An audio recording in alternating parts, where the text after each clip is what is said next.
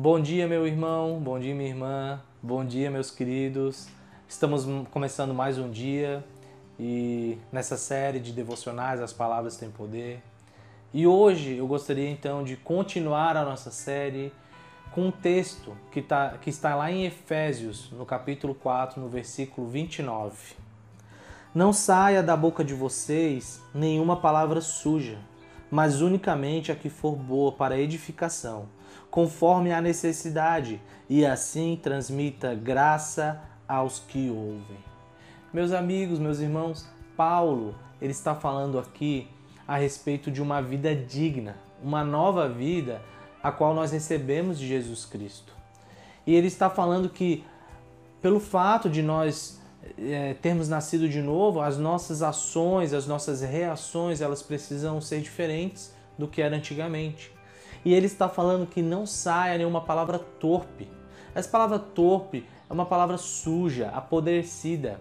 Era a mesma palavra usada para aqueles peixes que estavam podres e que tinha aquele mau cheiro.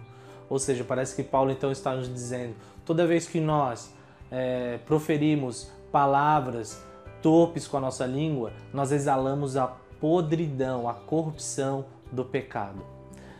Mas ao invés disso, nós precisamos usar no nosso dia a dia, e aqui no contexto, é um contexto de igreja que Paulo está mencionando, nós precisamos usar palavras que transmitam graça, que edificam, que contribuem para o crescimento espiritual, que contribuem para o crescimento do irmão em Cristo.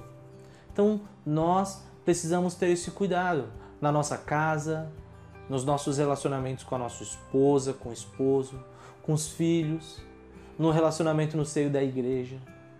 E a minha pergunta para que você responda é: quais são os tipos de palavras que você tem utilizado?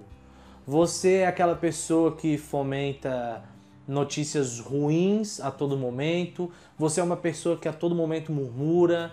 Você é uma pessoa que a todo momento reclama? Você é uma pessoa que fomenta a fofoca? Nós não podemos nos enganar, meus irmãos. Todos nós somos tentados a utilizar as palavras torpes. Mas aqui Paulo nos exorta, ao invés disso, usarmos palavras que transmitam graça, bondade, verdade. Palavras que possam nos ajudar a crescer em Cristo Jesus. Então pense nisso ao longo do seu dia. Ore a Deus, peça sabedoria da parte de Deus para que você possa transmitir graça através da sua língua. E não esqueça, as palavras têm poder. Deus te abençoe, meu querido.